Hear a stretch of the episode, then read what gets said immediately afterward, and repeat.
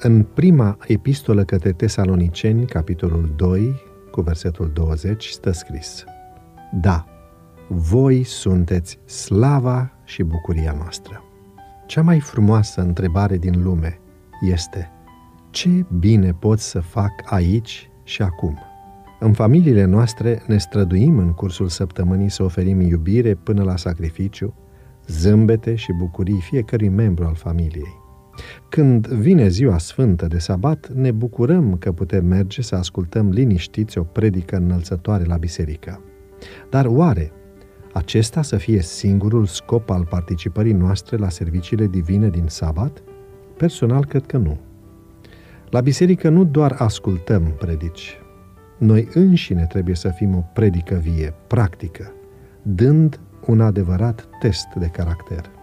Cu dorința de a primi hrană spirituală, vin și mame cu copii mai mici sau mai mari, vin și surori și frați în vârstă, vin și musafiri din alte comunități sau din afara bisericii.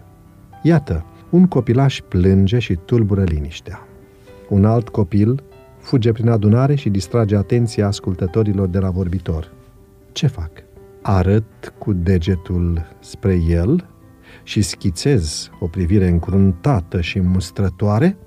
Mai bine îi ofer o mică jucărie viu colorată sau o foaie de hârtie sau un creon ca să deseneze ceva, amintindu-mi două lucruri.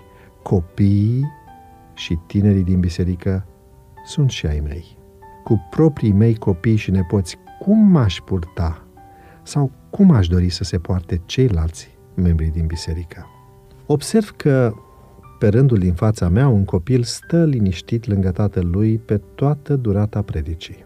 Îl felicit oferindu-i o făgăduință spre încurajare N-ar fi bine să fie pregătite de acasă făgăduințe pentru diferite situații inedite? Binecuvântarea unui copilaș, a unui tânăr ca diacon sau prezbiter, botezul unei persoane care nu are pe nimeni în comunitate, etc. Copiii și tinerii sunt comoara cea mai prețioasă prin care cerul îmbogățește tezaurul vieții noastre, acasă și la biserică.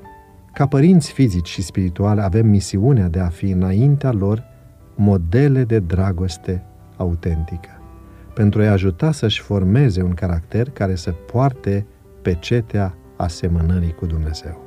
Simțind că sunt iubiți, ei să dorească să vină mereu la biserică și să devină stele strălucitoare în coroana Domnului Isus. Doamne, ajută-mă să nu iubesc cu vorba, ci cu fapta și cu adevărul Găsește o modalitate prin care să încurajezi un copil sau un tânăr din biserica ta chiar astăzi.